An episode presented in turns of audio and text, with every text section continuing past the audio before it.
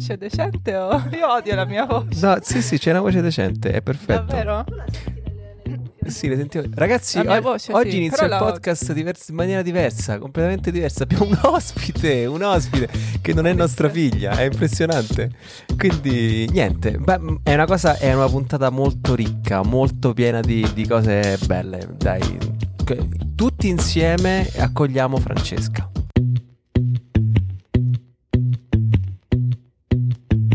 Vi ricordo che tutti i nostri podcast sono finanziati da un crowdfunding di provvidenza Offri un caffè. Se vuoi partecipare con un contributo mensile trovi il link qui sotto nella descrizione.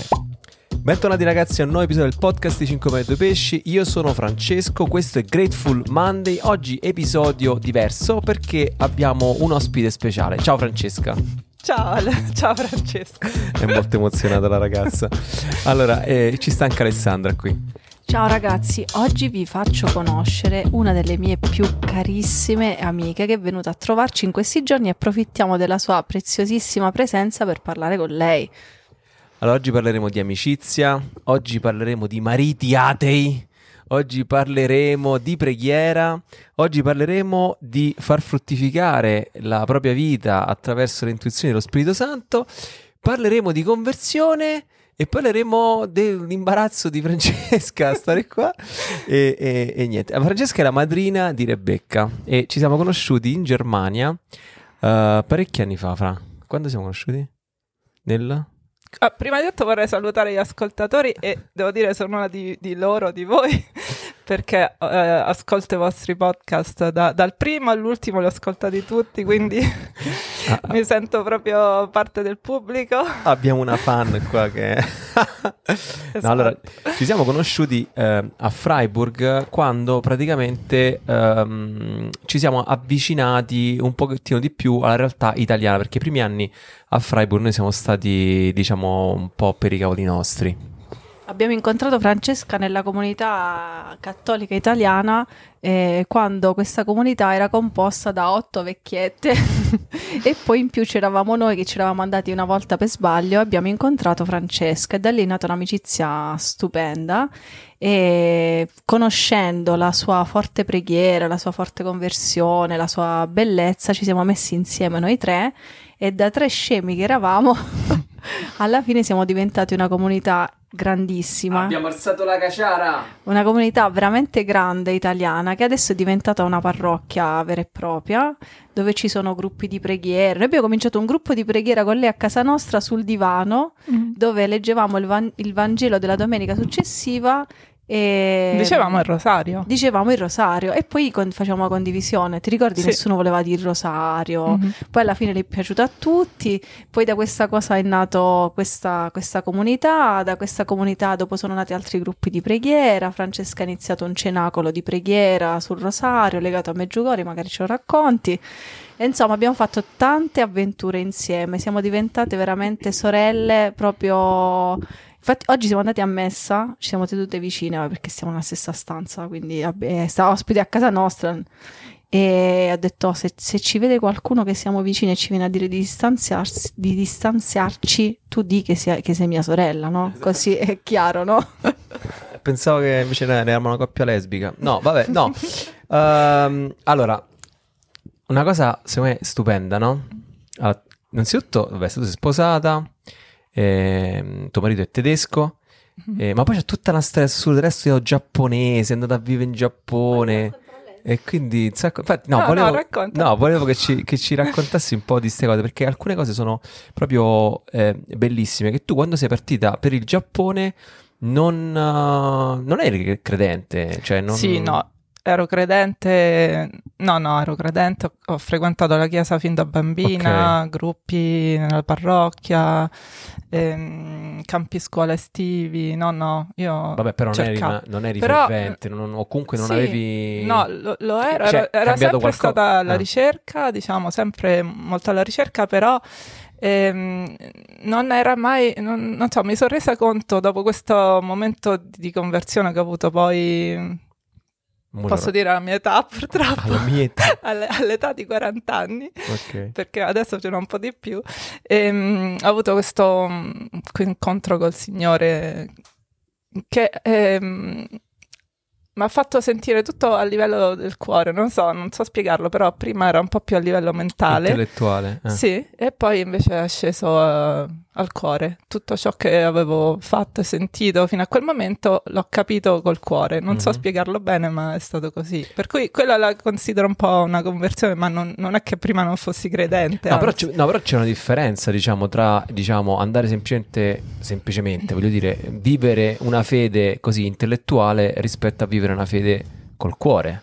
Perché Mm. cioè, penso che a livello proprio di scelte e di paradigmi della propria vita eh, cambiano se eh, c'è qualcosa che parte dal cuore, se semplicemente, cioè se parte dal cervello è quasi, non voglio dire un dovere, però una, una serie di, di leggi morali in qualche maniera, cioè invece quando parte dal cuore è diverso, no? Sì, no, anche prima sapevo che c'era qualcosa di buono, sentivo che c'era qualcosa di buono, cercavo, continuavo a frequentare, anche, a seguire anche dei corsi biblici, non lo so, ad approfondire. Ehm, però, ecco, non, poi non, non lo riuscivo così ad applicare nella vita perché non era ancora sì, a livello del cuore, non saprei bene dire dov'è questo. Beh, io e gli amici miei dir- avremmo detto "N- non è scattato il fomento. Sì, eh, Esatto. sì, esatto. sì. E da quel momento è stato tutto diverso. Eh, Ho vissuto tutto in maniera diversa, quindi anche la messa e mm, Aspetta, aspetta, aspetta. qualsiasi cosa. Tu stavi in Giappone e hai conosciuto l'uomo della tua vita, che è arrivato Ah. su un cavallo bianco, immagino. Sì, quasi. Che, che- che cosa, ti- che cosa- che cosa ti ha colpito di, di lui? Ehm, la sua mm, affidabilità, non lo so, lo, sguar- lo sguardo, il suo sguardo, mm, Ce l'aveva? diciamo Cioè, uno sguardo come per dire io mi, Io gliela occuper- faccio. mi posso- mi occuperò di te per il resto della mia vita. Non lo so, questo sguardo di, Beh, di persona matura, affidabile, amorevole, che, che mi accoglieva e mi, mi avrebbe... eh, noi lo conosciamo bene, Mm. è uno potente, il ragazzo c'ha due, è bello assettato. Mhm, sì. E quindi sta, poi immagina due europei in Giappone, proprio, ma lui stava, lui, fa, lui, fa i- lui è un liutista, Lui no? è un liutaio. Liuta- sì, Era appunto, lì per una liutaio. mostra di liuteria dove esponeva i suoi Mm. strumenti. e io ero lì per studio ehm, perché mi sono laureata in giapponese. Tu stai a cazzeggiare, Stavo? a cazzeggiare. lui lavorava. No, lì- e io, vabbè, io studiavo, sì, Ok, vabbè. e, e, mm, niente, ci siamo incontrati per caso e davanti a un concerto di Sting, per, peraltro. Ah, beh, dettagli fondamentali. Ma e quindi come avete deciso poi di... Cioè, dopo, da lì sei andato in Germania, no? Come è successo? Sì, poi l'ho seguito in Germania perché lui ha provato a venire in Italia, ma non c'era lavoro per lui. Non, Mm. no, c- c- non avrebbe guadagnato quanto in Germania. Per, non c'era, non c'era quel mercato, insomma, così. Sì, E quindi andato l'ho a seguito. Berlino. Sì, prima a Berlino, Eh, esatto, per otto anni. eh, E poi ci siamo trasferiti a, a Friburgo. Quindi i primi due figli là. E però a Berlino è successo qualcosa. È là che sei stata la caciara, no? Non è Berlino che, Che sta... Sì. là- non è là che c'è stato questo cambio del cuore? Sì, sì, Ah, ah. lì è- sì, sì, in un, in un momento, diciamo, di un po' di Scazzo. crisi mio, no? Ah. Ehm, non lo so, mi sono messa. Ho preso un anno, un anno di maternità perché ero- avevo la- avuto la, la seconda figlia e ho Mhm. preso un anno in più di maternità perché si può fare in Germania, quindi due invece che uno. Mhm. E ho preso. È stato un anno di riflessione, ricerca in cui ho fatto diverse cose. Ma che hai fatto? No, non lo so, per esempio, cose che volevo- avrei voluto Aspetta, sempre voglio- voglio fare, che- un corso, che- di, che- un corso sen- di pittura. Ok. Ma che sentivi? Cioè, nel senso dici, stavo alla ricerca, ma che vuol dire? Mm, eh, vabbè, quando uno è in un momento un po', eh, un po' giù di morale, Eh. cerca di uscirne in qualche modo, di reagire, di cercare cose che, che lo riempiano. E quindi qual è stata la tua strategia? Ma in quel momento di mm, prendermi un po' di tempo per me, e quindi decidere, mia figlia era già all'asilo e mi sono presa un altro anno di maternità per, per prendermi un po' di tempo per me, fare le cose che mi sarebbero piaciute fare, mi sarebbe piaciuto fare da tanto, non so, quelle cose che sempre desideri fare e non riesci mai. Corso di pittura, corso di, che so, di salsa, ho provato a che è andata malissimo. Le mie ginocchia non hanno retto. Ehm, cose del genere. Questa è una Eh. cosa che noi diciamo spesso, no? Che quando uno, eh, una frase che spesso scrivevamo anche, no? Quando non sai proprio da dove partire, che ti sembra che tutto un casino, la tua vita è tutto un casino, parti dai desideri. A me la cosa che mi colpisce di più non è tanto partire dai desideri perché conoscendo Francesca e conoscendo anche tante persone, tante amiche tedesche, ce l'ho già sentita sta cosa, dai, nella mentalità di Freiburg soprattutto, c'è gente che parte per un anno in barca a vela, amiche che se ne vanno sei mesi in Sud America con i figli o Mm. da sole due mesi con le amiche, cioè ehm, c'è questa mentalità di prendersi del tempo. A me la cosa che mi colpisce però è il fatto di cercare di colmare un vuoto che uno ha. Mhm. E dico, Mm. ma scusa, eri sposata, avevi due figli, lavoravi, comunque un bel lavoro, se vuoi. Eh, che ti mancava, Fra? Vabbè, lì ehm, io sono arrivata in Germania, mi sono sentita un po' in un deserto perché a parte mio marito... No, come mai? Eh, di- Ma deserto secondo me è affettivo. successo soltanto a te.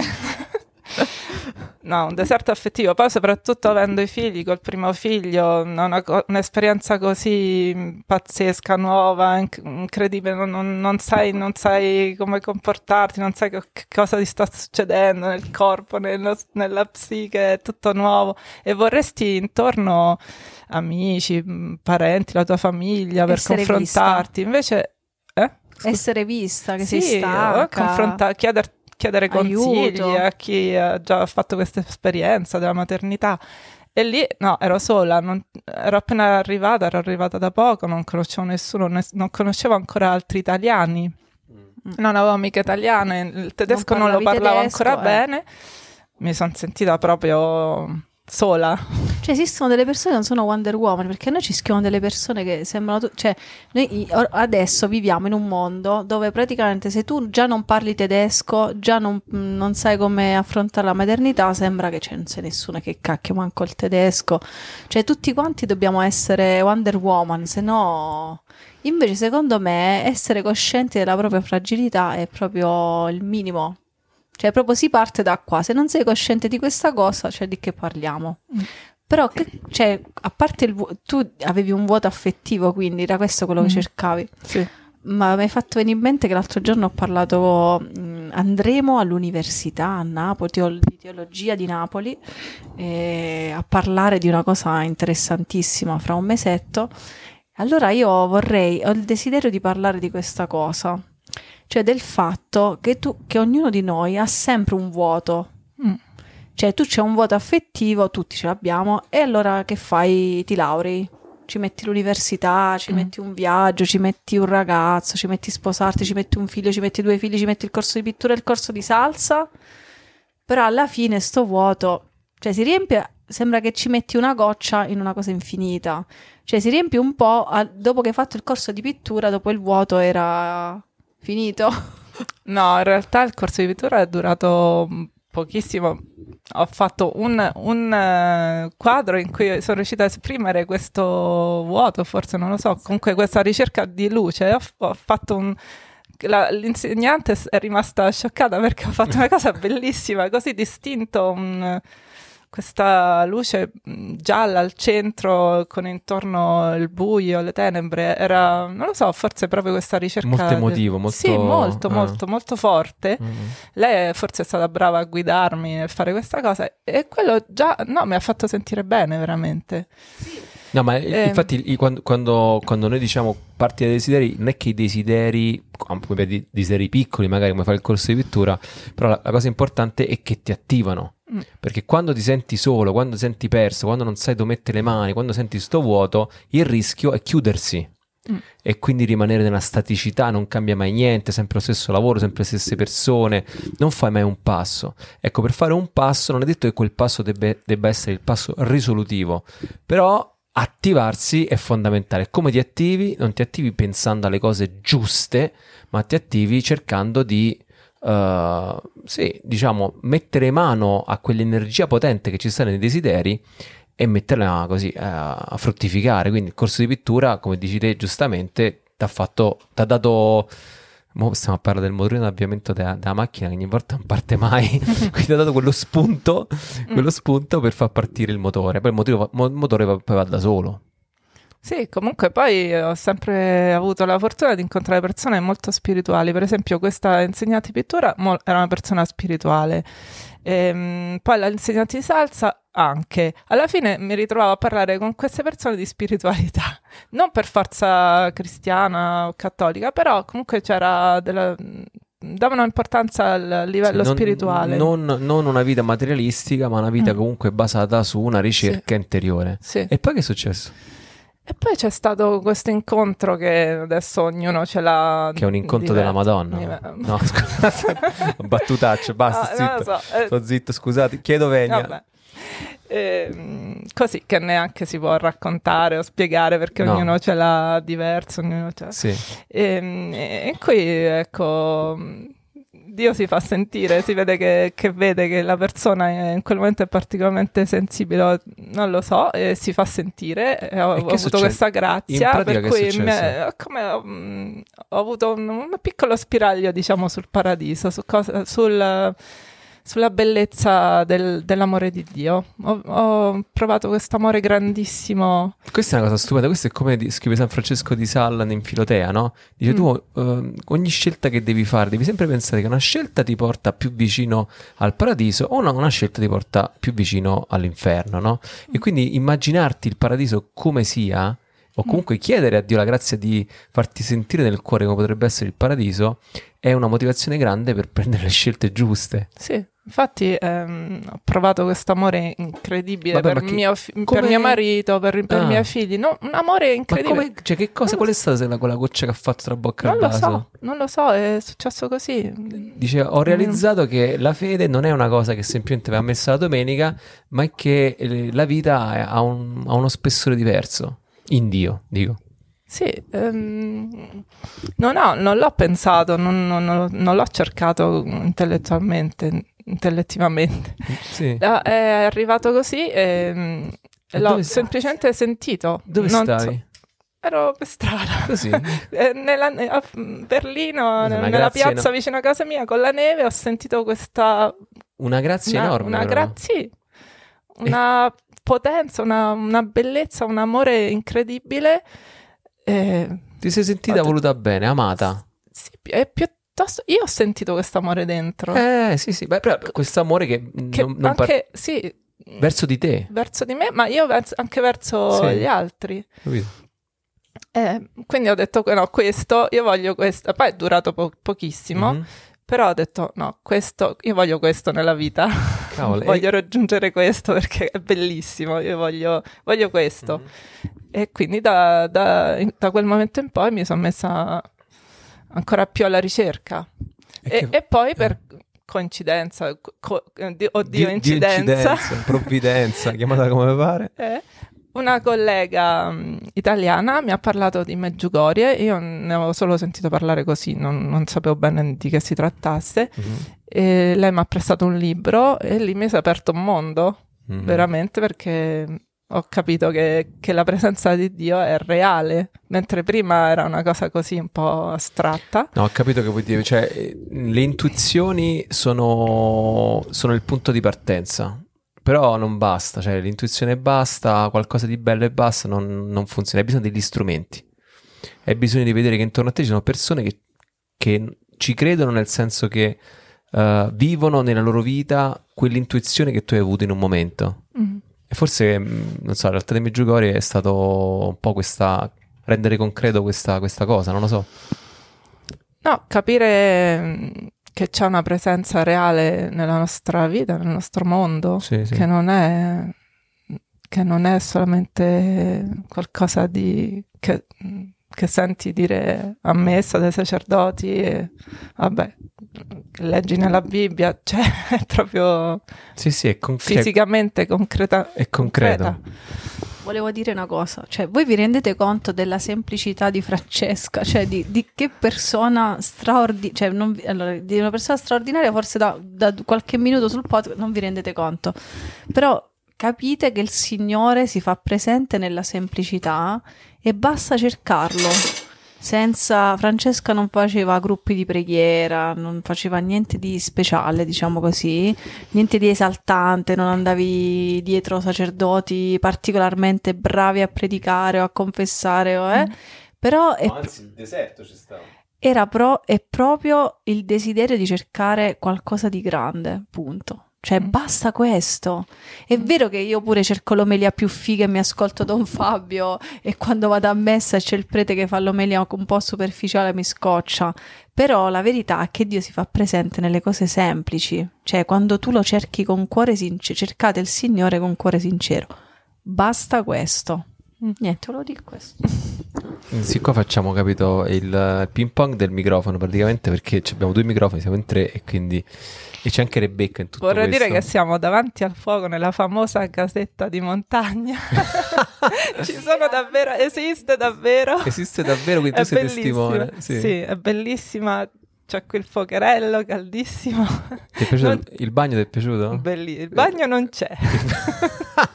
il bagno è così. Ma si può vivere, si può vivere anche senza bagno. Vabbè, non, non, non spoilerare tutte queste non cose spoiler. che poi dopo i ragazzi che devono venire qua la settimana santa a fare il ritiro, dopo tu li dici senza bagno, così. Vabbè, Ma invece no, sapeva. è un bagno con vista, cioè open air.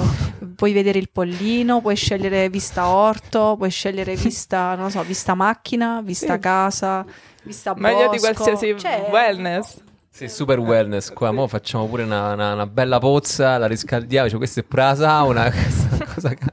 No, vabbè. Bene, no, e in tutto questo tuo marito cioè, ha accolto questo tuo cambiamento a braccissime apertissime, giusto? Eh, certo. Cioè, stiamo parlando di quell'uomo che con quello sguardo sicuro e anche un po' magari tenebroso da nordico ti no, ha detto... No, non ah, è tenebroso. Io a te ci penso io, ci penso me. Ecco, quello lì e poi dopo qualche anno si è rivelato invece che era un po' incazzato di questa storia. Com'era? Sì, perché quando ci siamo conosciuti e sposati, ci siamo con- conosciuti... Mm, esatto, che io frequentavo la chiesa, però mm, ecco, in maniera abbastanza... Mm, Recen- nel periodo in cui frequent- ho frequentato lui, non così assidua. Non così fervente. Non così fervente. O così concreta. Sì. E, ehm, e quindi mm, lui era così, aveva questa immagine di me. E, mm, comunque ci siamo sposati in chiesa, lui, stato, lui era um, protestante, in teoria, ma non, non, praticante, quindi solo sulla carta, ed è stato disponibile a sposarci nella chiesa cattolica, e è stato anche possibile farlo. E così è andata bene liscia, diciamo. Ma poi quando è iniziata questa mia conversione più del, del cuore, diciamo, io ho cominciato a, a frequentare più assiduamente la messa. No, già la frequentavo prima, però eh, ho cominciato piuttosto con, con, con Medjugorje, diciamo che ha sconvolto tutto perché mm. Io queste, di queste apparizioni anche di Lourdes, ovviamente le conoscevo, però mai mi ero posta il problema, ma sarà, ma sarà, vero, non sarà vero così, vabbè, c'è questa cosa delle apparizioni, chissà. Invece con Meggiugorie ci ho iniziato proprio a credere, perché ho letto diverse cose, testimonianze, eh, testimonianze mm. sì, dei libri bellissimi, libri di Suora Emmanuel Maillard, mm. che è una suora francese che vive lì, ha scritto dei libri bellissimi, fa anche delle de, mm, catechesi. delle catechesi su YouTube si possono trovare bellissime. E ehm, quindi ho cominciato a crederci davvero miracoli, cioè, a, al miracolo delle apparizioni e mm, anche a miracoli in generale. Prima non mi ero mai posta il problema. Mm-hmm. E, e, parlando con lui, lui è, è rimasto sconvolto perché Mm, pensare che una moglie, che sua moglie credesse a miracoli. Che, un, una moglie intanto. Ma, mo- che la moglie. ma che proprio, non soltanto una moglie, ma proprio la sua moglie. proprio sua moglie credesse a miracoli. E ehm, lui che è uno molto razionale, che crede nella scienza e nella natura e basta, nelle leggi naturali e non, non può immaginare che, che, le leggi naturali si possano stravolgere, stravolgere o, ferma- o interrompere o e per qualche miracolo non, non è concepibile per lui, ehm, non, non, riusciva ad accettare questa cosa, non, la, ma tuttora non l'accetta. Quindi non è stato facile. Ehm. Come hai mediato sta cosa? Cioè, nel senso... No, io posso dire una cosa. Mm. No, dico soltanto una cosa. Mm. Cioè, comunque, la cosa che eh, è incredibile di eh, Francesca e Colia, Colia è un nome, eh, ragazzi, lo so, eh, cioè, ci ho messo un paio di settimane per capire che quando dicevano questa cosa era il nome. Eh, Francesca e Colia, cioè, comunque sono, te- sono, testimoni di un amore grande. Cioè, sono due che si vogliono bene, che affrontano i casini, che sono fedeli, che hanno tre figli, hanno viaggiato insieme, portano avanti. Cioè, è un. È bello, eppure ci sono tutti questi bordelli sotto. Quindi io vorrei sottolineare questa cosa qua che è piuttosto impressionante perché tanta gente comunque ci scrive che uh, ma come si fa? Io, io, se non trovo uno che non va alla chiesa uh, come vado io, non, uh, non si può fare. Capisco che ci sono delle difficoltà, e infatti ne stiamo parlando, però io quello che mi sento di dire, cioè la cosa che ti rimane di più di loro è che comunque cioè, portano avanti un amore grande, fedele, o no? Sì, non è, sì, ma non è sempre facile, è abbiamo i nostri problemini. Però, certo, cioè, sì, tutto, ci crediamo, cioè, tutti con... e due, insomma, ci crediamo nel matrimonio. Con tutti sti casini... Cioè, perché poi, allora, la cosa secondo me è un po' assurda, che noi italiani facciamo fatica a capire, è che in Germania, eh, purtroppo, eh, specialmente con i sacerdoti cattolici, ci sono tanti scandali di pedofilia e di, di, cose di questo tipo, ma tanti. E non sono dicerie, non sono modi di fare, cioè noi stessi all'estate abbiamo visto eh, sacerdoti che magari anche davanti a, alla, alla, chiesa di campagna comunque salutavano le, le, i fedeli con accanto una ragazza, così, è una cosa normale in alcuni posti, follia, eh, però è normale.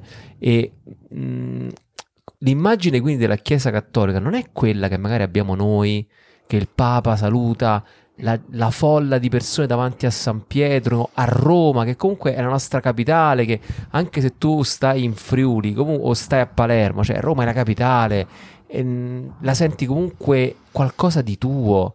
E la Chiesa è, è, è, tutta, è tutta nel tessuto sociale italiano. Quindi, certo che anche qua ci sono gli scandali, però ci sono anche tantissime cose belle che vengono fatte. E così che, insomma, noi abbiamo un'immagine tendenzialmente buona della Chiesa. Invece stiamo parlando di una persona che ha, ha un'immagine cattiva della Chiesa, cioè cattivi esempi, cattive eh, dinamiche eh, a un certo punto tua moglie ti dice: No, io invece a me insieme a quei pedofili a me piace. Cioè, a, a lui la vede così, no? In sì, alcuni, sì. Lui, lui, secondo lui io appoggio i pedofili, sì, perché stando, mi ha chiesto diverse volte di uscire dalla chiesa perché secondo lui io stando in chiesa è come se sostenessi i pedofili. È una, per lui è un'associazione. Come? Non ti comprare il pallone da Nike sì. perché fanno lavorare i bambini. Ah, sì. Una cosa del genere. Esatto. Ah, quindi vabbè, la situazione è complessa. E come hai mediato con, negli anni questa situazione? Cioè, come... No, è stato difficilissimo. A volte non potevo andare a messa. Mi ha chiesto esatto diverse volte, tipo out out, o me o alla chiesa. Cioè, cosa del e, genere. E, come... e io gli ho detto no, cioè io la mia fede non la lascio, mi dispiace. E come... Scusa, ma... E come mediato? Cioè, non esiste. Come hai fatto a, ehm, a... No, è stato difficilissimo, però devo dire forse anche mh, una grazia da un certo punto di vista perché io dovendo difendere la mia fede sempre in continuazione, eh, la mia fede è diventata ancora più forte. Mm-hmm. Eh, cioè sicuramente, lì... perché non, è, non poteva essere una cosa superficiale così, vabbè, una cosa di tradizione, vado a parte questo momento di grazia e t- tutto, però in ogni caso non poteva essere per me una cosa d'abitudine e basta. Ogni volta dovevo come giustificare, non giustificarla, però difenderla. È stata quasi purificata, io direi, cioè, sì, cioè nel senso che comunque sì. se qualcuno ti attacca così, tu dici "Ma a me ne vale la pena?" Mm. Io penso che uno si chiede a un certo punto "Ma ne vale veramente la pena?" O no? Ti è successo forse? No, perché appunto grazie a quel momento di incontro con Dio, io sapevo che ne valeva la pena. Mm. No, non ho più non, non mi scalfiva più niente. Cioè, sapevo che, che, non potevo vivere senza, senza Dio. Ok, quindi questa era una cosa, un punto no. fisso. Sì, un punto fisso. Non esiste. No, mm, nel matrimonio ho do- ho, per un periodo non sono andata più a messa per non farlo arrabbiare perché anche ho chiesto consiglio anche a sacerdoti, amici e mi è stato detto mm, vabbè stai un pochino calmo, cerca, rinuncia per un periodo ad andare a messa perché è importante l'unione della famiglia, non, la non pace, distruggere la, fam- la pace in famiglia e non mettere a rischio la famiglia, eccetera. E l'ho fatto mm-hmm. per, un, per, diversi mesi. A volte ci andavo di nascosto. Ovviamente. Dove sei stata? No, niente, sono uscita da là. Ho chiamato al lavoro e non c'eri.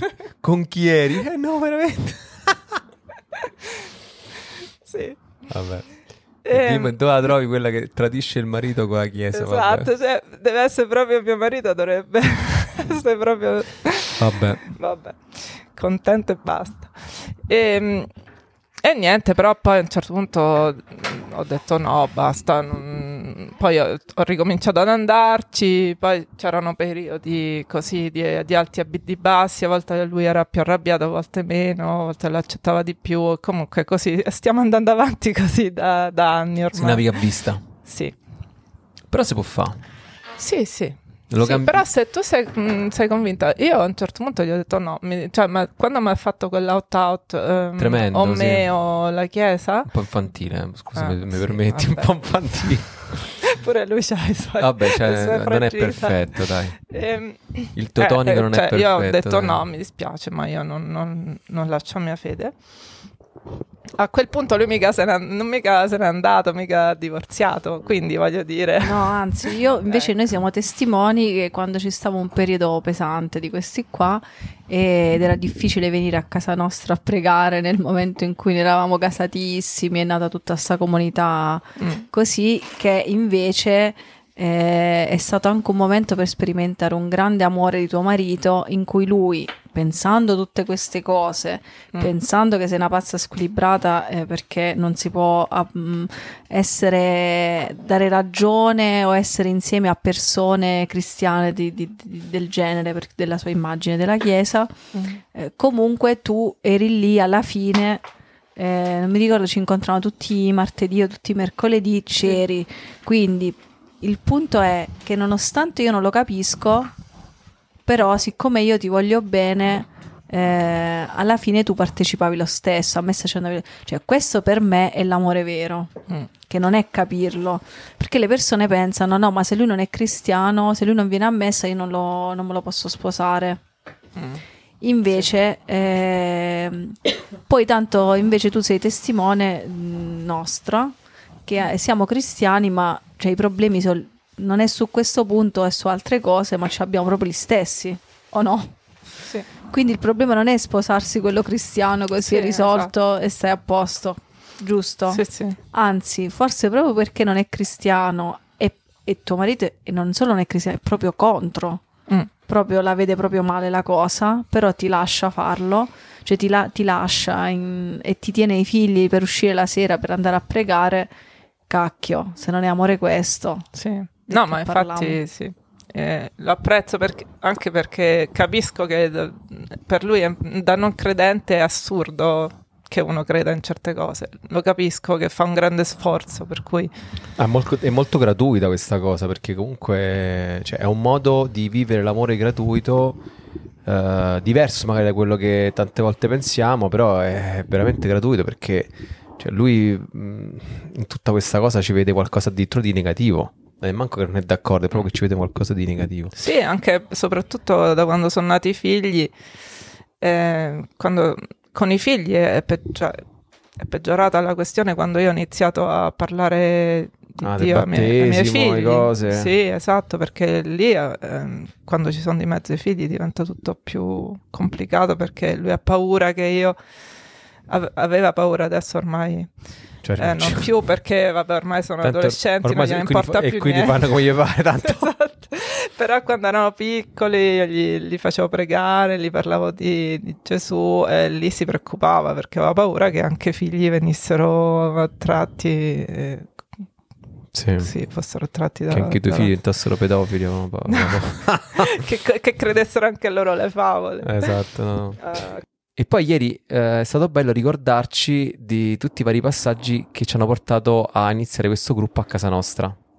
E lì veramente è stato bello eh, poter vivere in maniera così strasemplice, eh, però un modo di pregare molto profondo.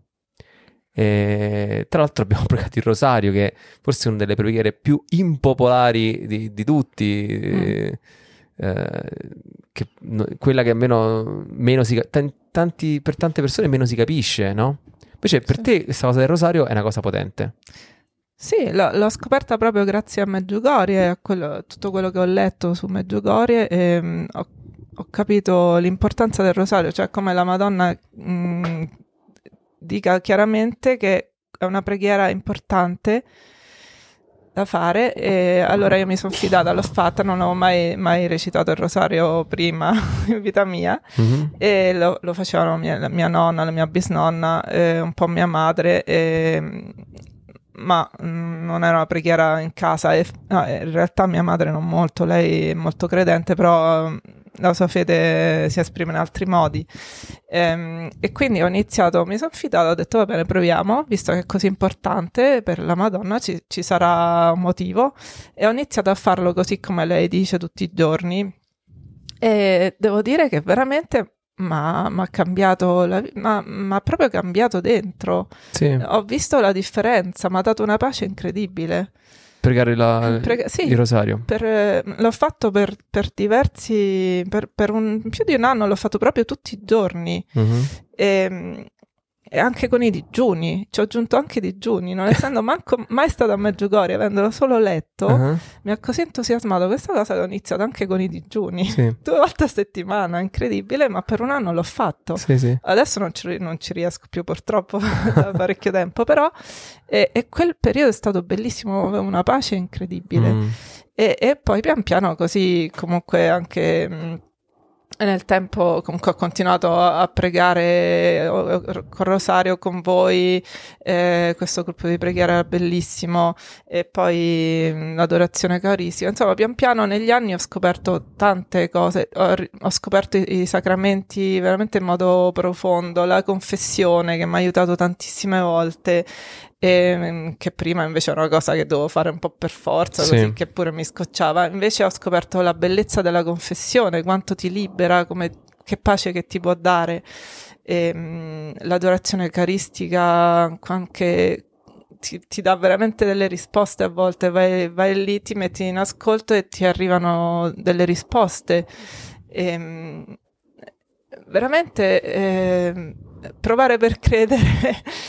Ci sono sicuramente tante persone in preghiera che ascoltano, ma per chi non, non- non prega, devo dire provare per credere perché Sì. è incredibile. Sì, no, anche- ci si mette veramente. Uno impara pregando, Sì. cioè si, si impara a pregare pregando fondamentalmente, cioè non, non c'è, non c'è un modo in cui uno in qualche maniera, sai, segui questa strategia così, Mm. è proprio che in qualche maniera eh, entrando nella preghiera impari e poi imparare vuol dire eh, diventare, fondersi quasi, no? Mm. eh, diventare proprio un tutt'uno. E noi, tu hai detto eh, questo bellissimo gruppo di preghiera che abbiamo fatto, ma in realtà noi eh, ogni volta che ci trasferiamo in un posto diverso, eh, chi voleva, insomma, così, perché incontravamo delle persone, non c'è niente, così mi dico, magari potete venire a casa nostra prima a fare un rosario. Noi abbiamo sempre voluto fare il rosario perché eh, la- così la, la diciamo in maniera, lo soprannominiamo in maniera sem- semplicistica, la preghiera degli sciocchi, no? Nel senso che tutti qua- sciocchi nel senso che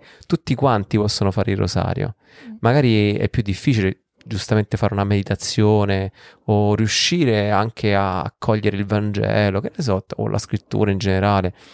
Invece la preghiera questa qua del, del, um, o magari non la preghiera delle ore non sei capace di usare il breviario, non ce l'hai, non lo so. Invece il rosario è veramente la preghiera eh, che ci ha tramandato la Chiesa, la più semplice, la più eh, sciocca, diciamo, tra- nel senso buono, no? nel senso che tutti quanti possono farla.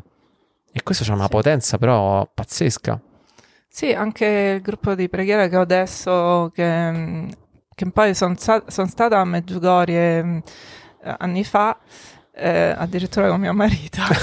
Scandalo. che un po' non, non, aveva capito bene cosa si trattasse, mi ha accompagnato, ma è rimasto vabbè, in macchina. Scioccato, rimasto... mi, ha, mi accompagnato, a giù è rimasto in macchina. Quasi. E, ehm, e, comunque lì ho conosciuto per caso un, un sacerdote italiano che, che, fa delle catechesi sulla preghiera e, ehm, ed è stato perché lì padre è, è così padre Silvano Alfieri. No eh, perché in quei giorni poi io non ero in nessun gruppo ero lì da sola con mio marito e i miei figli quindi ho fatto tutto da sola sì. non ho seguito le, le catechesi gruppi eccetera.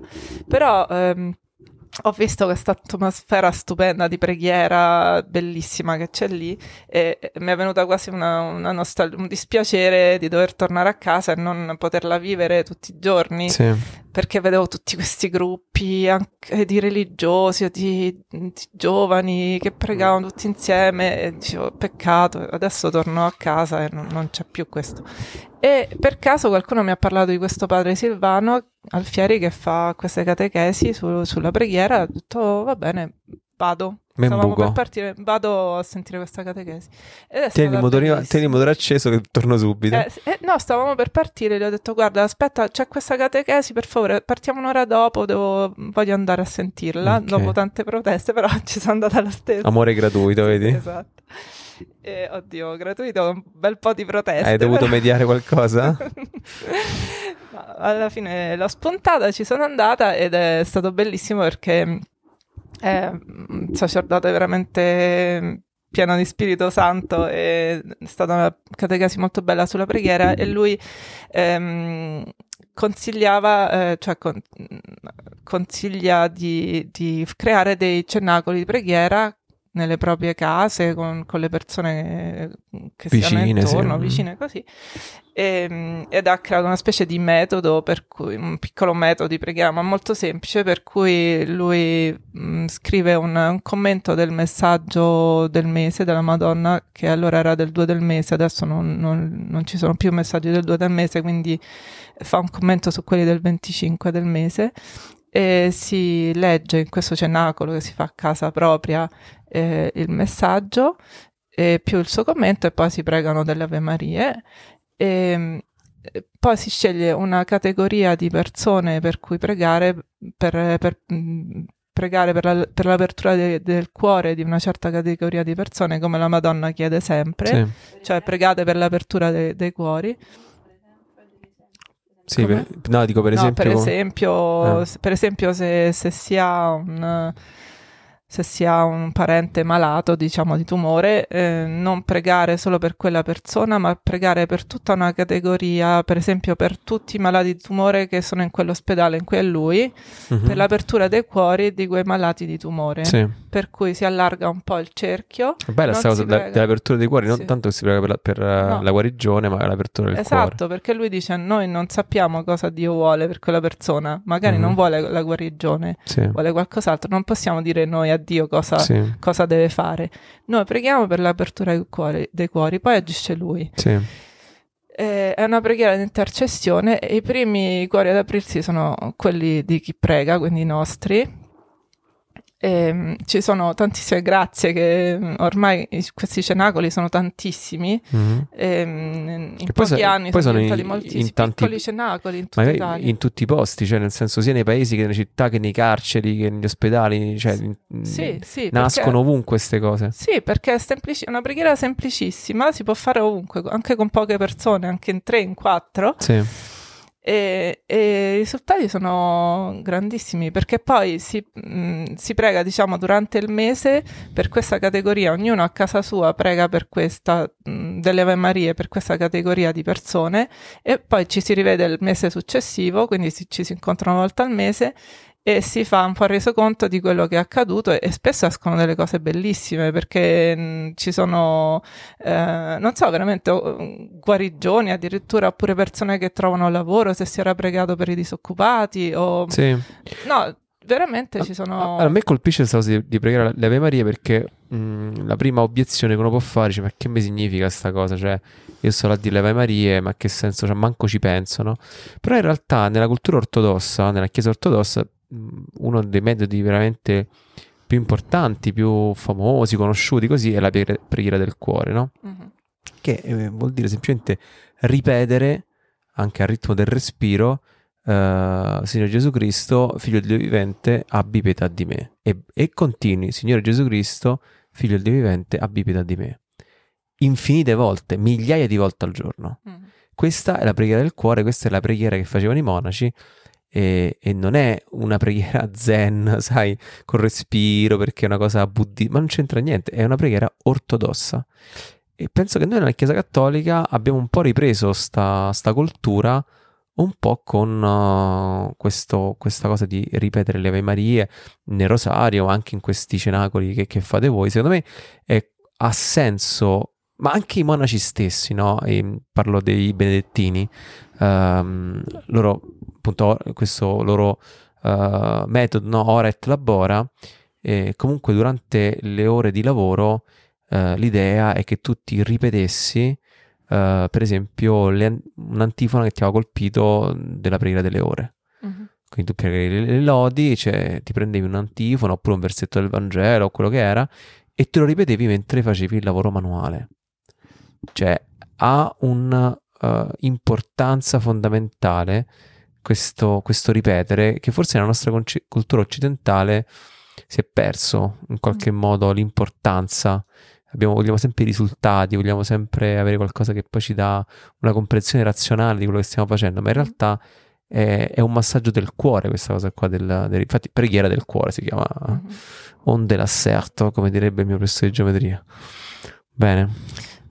Sì, ehm, volevo dire che mm, questi cenacoli, pregando, eh, spesso poi, pregando per, per, cate- per, quella categoria di persone, si sensibilizzano, non lo so, i cuori si aprono appunto prima di tutto delle persone che pregano, per cui viene spontaneo poi eh, anche fare delle opere di carità, sì. di misericordia verso quelle persone. Sì. Per esempio, tanti cenacoli eh, poi sono andati eh, negli ospedali, magari a prendersi cura dei bambini eh, malati, non so, eh, sì. ad intrattenerli, oppure chi ha aperto dei centri per, per, per, i padri separati che hanno difficoltà economiche, sì. quindi sono in crisi e pregando per loro alla, alla fine sono nati proprio, proprio dei centri eh, di aiuto per queste persone, oppure eh, avvocati che si sono messi a disposizione per, eh, non so, persone in difficoltà che avevano, non so, eh, che non potevano, mh, mm, potevano pagarsi l'avvocato e sono nati cenacoli addirittura che sono, si sono messi a disposizione di, di persone, sì. eh, oppure nelle carceri, o, mh, mm, eh, cenacoli che sono andati proprio nelle carceri a pregare con i carcerati sì. e hanno avuto anche lì de- dei frutti incredibili, bellissimi. Eh, appunto carcerati che, che, hanno iniziato a pregare da che non conoscevano manco il Padre Nostro che adesso... Ma sì, mi hai raccontato quella storia sì. ieri pazzesca, no? Sì. Eh, di quella, quella, specie di boss no? Mm. Come dicevi sì, ieri. Sì, sì, ecco, sì, un boss eh, eh, mafioso che era, che era nel, nel, carcere, anche boss, perché lì ci sono delle gerarchie all'interno del carcere, delle carceri, e, e lui era uno, insomma, era il boss eh, lì dentro, e uno, un tizio l'ha offeso e normalmente in quei casi lui l'avrebbe dovuto uccidere, insomma, fare qualcosa di molto sì. brutto. E, e invece, siccome faceva parte del cenacolo questo boss, aveva imparato a pregare le Ave Marie e ha, ha preso il, aveva in tasca il, il rosario si è, fatto, si, metto, si è fatto silenzio nel carcere si è fatto silenzio tutti si sono mutoliti perché cioè, aspettavano veramente qualcosa di veramente brutto. Invece lui ha preso il rosario che aveva in tasca l'ha stretto si è girato e se n'è andato nella sua cella. A pregare. A pregare probabilmente non lo so ma non ha fatto niente, è cioè si è lasciato una... umiliare ma non ha reagito. Mamma mia. E questa è stata una cosa, una cosa pazzesca, cioè mi vengono i brividi. Sì. sì. Mamma mia. Cose del genere, cioè la preghiera riesce a fare cose del genere. Per ma, non è ma non riesce a convertire tuo marito, quindi queste sono no. cose importanti. Cioè. Bene. E se fosse una grazia, cioè tu forse devi ringraziare. Io allora, nella mia vita ho, sono arrivata a odiare proprio la, perso- la parola giusta delle persone che mi hanno fatto del male o che comunque potevano farmi tanto del bene e che non l'hanno uh, voluto fare così. E non l'ho mai capito e le ho odiate. Mm. Eh, finché a un certo punto, veramente per grazia, dovendomi, mi sono trovata a fare delle scelte di vita, no? E io ho pensato, porca miseria, se avessi avuto quella cosa che tanto desideravo, se questa persona mi avesse fatto del, il bene che io, che io desideravo, oggi io non sarei così libera di prendere questa scelta, mi sentirei legata da questa cosa, no? Ehm, e quindi penso eh, che quando pregherò per te adesso, eh, non pregherò come faccio sempre, che il Signore ti benedica, ringrazierò per la nostra amicizia, eh, di sostenerti, ma eh, mi rendo conto che ringrazierò soprattutto per Colia, perché tu senza Colia e senza la sua... Colia il marito, eh? Colia il marito, senza il, il suo essere ateo e contrario Mm. eh, non avresti una fede così forte. Sì. Io sono convinta di questa cosa. Non sarebbe così forte, non l'avresti scelta tutti i giorni e mm. saresti andata a messa come tutti noi, cioè dandolo per scontato che dici no vabbè ma oggi c'è la neve, non so, tipo stamattina c'era la neve, non sapevamo bene come fare, non sapevamo gli orari della messa qua vicino, eravamo molto scoraggiati ad andarci, no? Mm. Eppure, cioè, mh, mm, quasi per dire vabbè, ma dai, una volta che uno non ci va, chissà che cioè siamo giustificati da una serie di situazioni, va quasi a dirla così. Invece per te non è mai scontato, mai un incontro di preghiera, mai una messa. Eh, il fatto che i tuoi figli siano battezzati, mi ricordo quando uno fa la comunione, cioè tu veramente sai che cosa vuol dire fare la comunione o il battesimo ai tuoi figli? Per me è una cosa scontata mm. e per questo devi ringraziare tuo marito. Sì, è vero. Cioè, è vero. Eh, veramente devi ringraziare lui per la tua fede. Sì. Cioè, ci hai mai pensato a sta cosa? No, no, sì, ci ho pensato perché è stata tutta una lotta. Il battezzare i miei figli è stata una lotta e tutto il resto, la comunione, la comunione dei, dei miei figli è stata una lotta. La prima comunione. Sì, sì, no. Tutta questa fede Dio te la dà, te, la, te l'ha donata perché è stato un dono e in più eh, te la rende viva grazie a tuo marito. E quando tuo marito morirà andrà in paradiso, dice no ma tu non eri credente, lui dirà ah ah ah ah, la vedi la fede di mia moglie, è merito mio. e quindi vedi che lui va in paradiso prima di te, perché lui veramente ti ha fatto del bene, veramente. E ti dirò di più, Um, anche mi ha fatto un, un, altro bene perché tutte queste crisi che poi abbiamo avuto e il fatto che poi pure lui è un tipo così dominante come carattere. Molto forte. Molto forte. Questo mi ha fatto fare ancora un altro passaggio importante, che è stato quello di, eh, di iniziare una, un percorso di psicoterapia con... Eh, con, con, con persone che, consigliatissime dalla esatto, famiglia Rao. Esatto, che pure quella è stata, stata è una svolta, è stata una svolta importantissima per me. Cioè prenderti per... cura di te anche da un punto di vista umano, non solo sì. spirituale, perché quello insomma dai. Esatto. Sei la persona che prega di più che io conosca. Sì, però non... anche io pensavo che potesse bastare, ma, eh, ma c'è anche l'aspetto, non c'è solo l'aspetto spirituale, c'è anche l'aspetto psichico che va che va curato e questo io non lo sapevo finché non ho iniziato finché non c'è stato un periodo molto di crisi con mio marito. Ringraziamo, Ringraziamo sempre, sempre mio marito. E quindi eh, anche lì ho iniziato questa cosa perché eh, veramente ero arrivata al punto che ho detto no, adesso basta, non si può andare avanti così. E, ed è stata una grazia enorme perché eh, adesso è un anno e, ed è, vedo una differenza grandissima, è stato un aiuto enorme e, e, proprio mi riaggancio a quel podcast che avete fatto, su, che ha fatto Francesco insieme a Claudia sul, sulle zone d'ombra. È stupendo. Ed è stupendo, devo dire, è vero, è così, bisogna affrontarle perché ce l'abbiamo tutti e non basta, purtroppo non basta la preghiera. Ma non perché Dio è inefficace o, non, o Dio non basta, ma perché Dio dice, ma perché Dio non mi può guarire?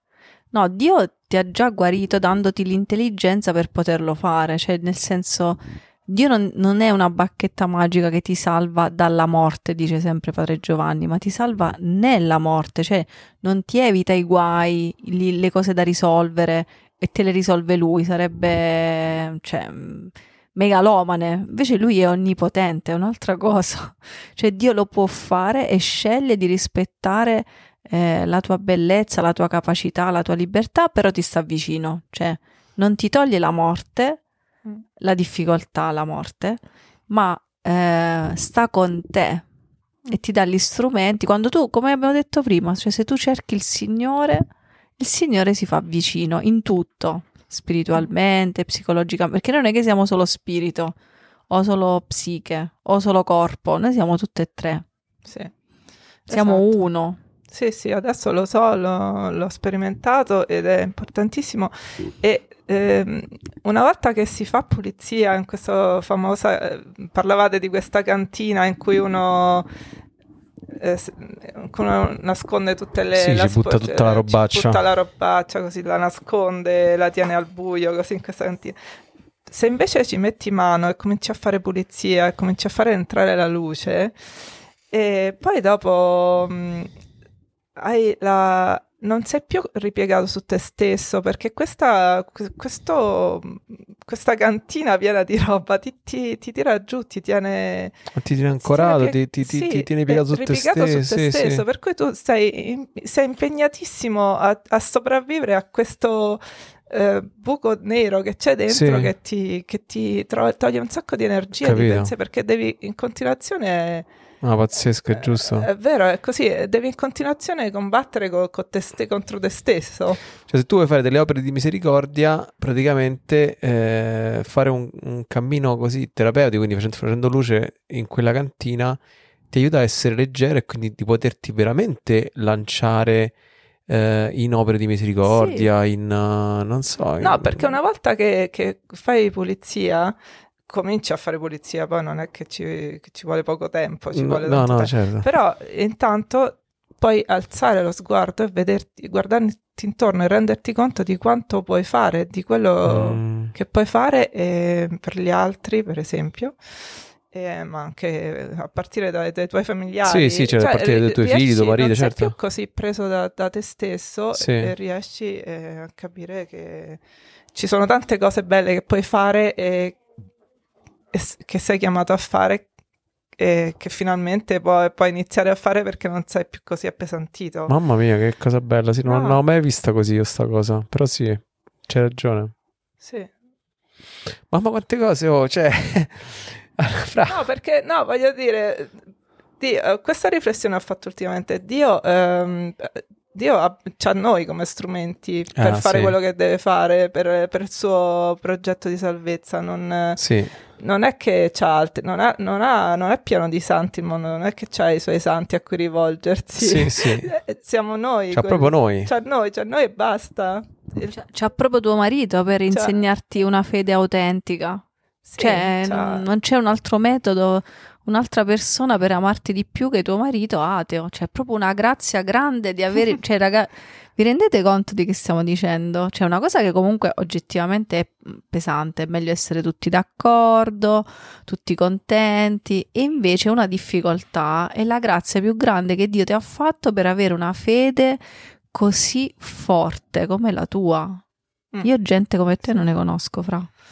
Ma io vedo pure voi due, scusate, ma voi due siete persone. Io adesso, perché dal podcast, uno ascoltando il podcast, magari può, vi può idealizzare, pensare che siate chissà che. Sì, ecco, ma, ma, posso assicurare agli ascoltatori che siete persone normalissime. Chip e chop. Anzi, anzi, tu sai tutti i nostri disastri. Anzi, an- sì. anche meno di persone, norm- persone subnormali, aggiungerei. persone no, che hanno le loro difficoltà, così, le scazzi, vite, le loro sì, cose, è normale. Però Dio, guardate che vi sta facendo fare. No, però dico, è, è, è impressionante, no? Che uno potrebbe dire, eh, certo, però è molto più facile, tutti e due sono credenti, no? E certo che io ti posso anche dire, se tu, che so, vuoi fare 5 pane e 2 pesci, è inverosimile che tu lo fai se tuo marito non è credente.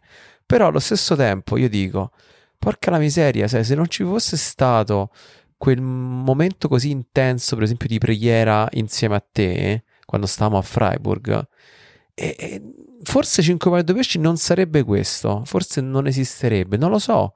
Capito che voglio dire? Cioè il fatto che eh, cioè, ognuno ha un suo ruolo, ognuno ha un suo spazio e ognuno soprattutto ha una sua chiamata particolare, diversa una dall'altra. E questo è fondamentale, bisogna capirlo. Io ci tengo tantissimo a precisare questa cosa per tutte le persone che magari hanno il fidanzato ateo, non vogliono frequentare quel ragazzo perché non è super credente o, si sentono sfigate perché il marito è ateo, perché tanti sono così. Il punto non è fare un progetto di fede insieme, essere tutti e due catechisti, andare tutti e due al coro, fare un mm, non lo so che cosa, seguire le coppie. No, queste sono cose non secondarie, ma proprio terziarie, quartiare, cinquarie, non lo so, proprio sono i... Grazie per la tua conoscenza italiana. Sì, chi se ne frega, cioè questo è il punto. Il punto è che tu a Dio hai promesso, Dio ti ha chiamato al matrimonio, mettiamo, e tu gli hai promesso di essergli fedele sempre. Finito. Mm. Cioè il punto è il matrimonio. Basta. Mm. Cioè è quello, quello che vivere il sacramento del matrimonio. Non ti è chiesto di fare progetti, non ti è chiesto di seguire le coppie, non ti è chiesto di fare il catechista. No. Dio ti chiede di essere fedele al tuo matrimonio e le persone come Francesca che vivono il loro matrimonio in maniera profonda uh, il Signore parla in quel sacramento. Cioè il Signore parla attraverso, anche se sembra tutto il contrario, con tutti gli ostacoli che tu hai vissuto, vivi, in realtà il Signore parla proprio in quel sacramento lì. Cioè il punto non è essere chiusi nella mia idea di come dovrebbe essere, di, come, di, di cosa io voglio, ma essere proprio aperti invece all'agire di Dio. Basta, questo è lo Spirito Santo. Il resto sono stupidaggini, perché se io, io conosco persone che si sono intestarditi a fare progetti, a fare cose, non funziona. Funzionano solo le cose ispirate dallo Spirito Santo. Finito. Il punto è aprire il cuore. Finito. Mamma mia, Franci, quante cose sono emerse, è una cosa impressionante. Eh, sono così contento perché Uh, cioè, avere potuto cogliere l'occasione di poter uh, insomma chiacchierare un po' insieme, secondo me è, boh, non so, è inestimabile. Sono così calmi, tranquilli davanti al fuoco, con Rebecca addormentata nelle braccia della mamma. I bambini che l'abbiamo castigati sopra, e abbiamo buttato la chiave, è tutto bellissimo. Allora, ehm... Ma io sono molto onorata di, di essere stata invitata al podcast. No, è bello, dai, sono contento. Allora, io volevo dire, volevo dire due cose per chiudere che non c'entrano niente col podcast di oggi e che sono queste. Regà, mercoledì, cioè dopodomani, inizia la Quaresima. Eh, non so quanto siete impreparati, se siete impreparati quanto noi eh, oppure no, però insomma eh, inizia la Quaresima e mh, mm, mercoledì Quaresima è giornata anche di digiuno particolare perché ci sta uh, questo invito del Papa di digiunare per uh, la guerra per la guerra in Russia e cioè in Ucraina. E, ehm, io non so, mi sento di. Ogni volta che c'è questi tempi speciali vi invitiamo sempre a fare una challenge. E, e so belle perché insomma la risposta è veramente incredibile. Soprattutto è bello poi poter continuare queste. diciamo queste sfide che facciamo durante questi tempi forti, poi continuarle a portare avanti anche nei tempi così ordinari. Abbiamo spesso proposto di pregare le lodi insieme. Io però per questo tempo di Quaresima ho una richiesta speciale. E vorrei che, che vi uniste a noi per, per, pregare per tutta questa situazione che stiamo vivendo.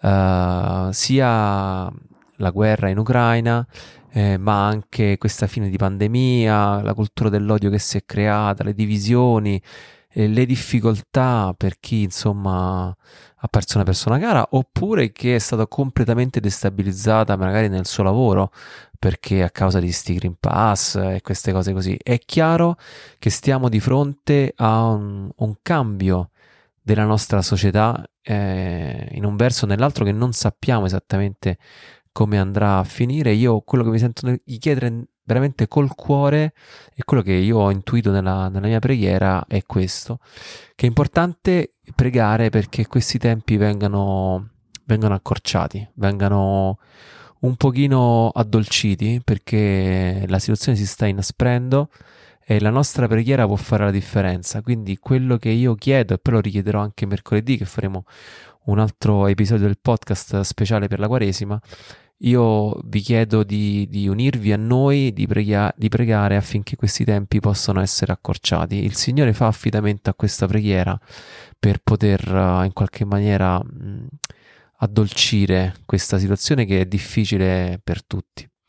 La seconda cosa che volevo dire invece è che eh, si aprono le iscrizioni per uh, la settimana santa eh, per questa Ora et Labora Experience che faremo qui alla Baida e di cui abbiamo parlato bene nel, nel pod, nell'episodio del podcast precedente, quindi se ti sei perso vattelo ascoltare.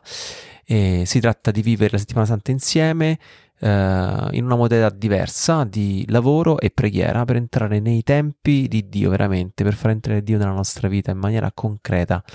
Ci sono circa una ventina di posti disponibili eh, quindi ecco, mh, mm, non sono tanti, probabilmente speriamo, ma non sappiamo se sarà possibile, di ripetere questa esperienza eh, più là, magari all'inizio di giugno, eh, ma non sappiamo se sarà possibile, quindi adesso concentriamoci su questa settimana santa.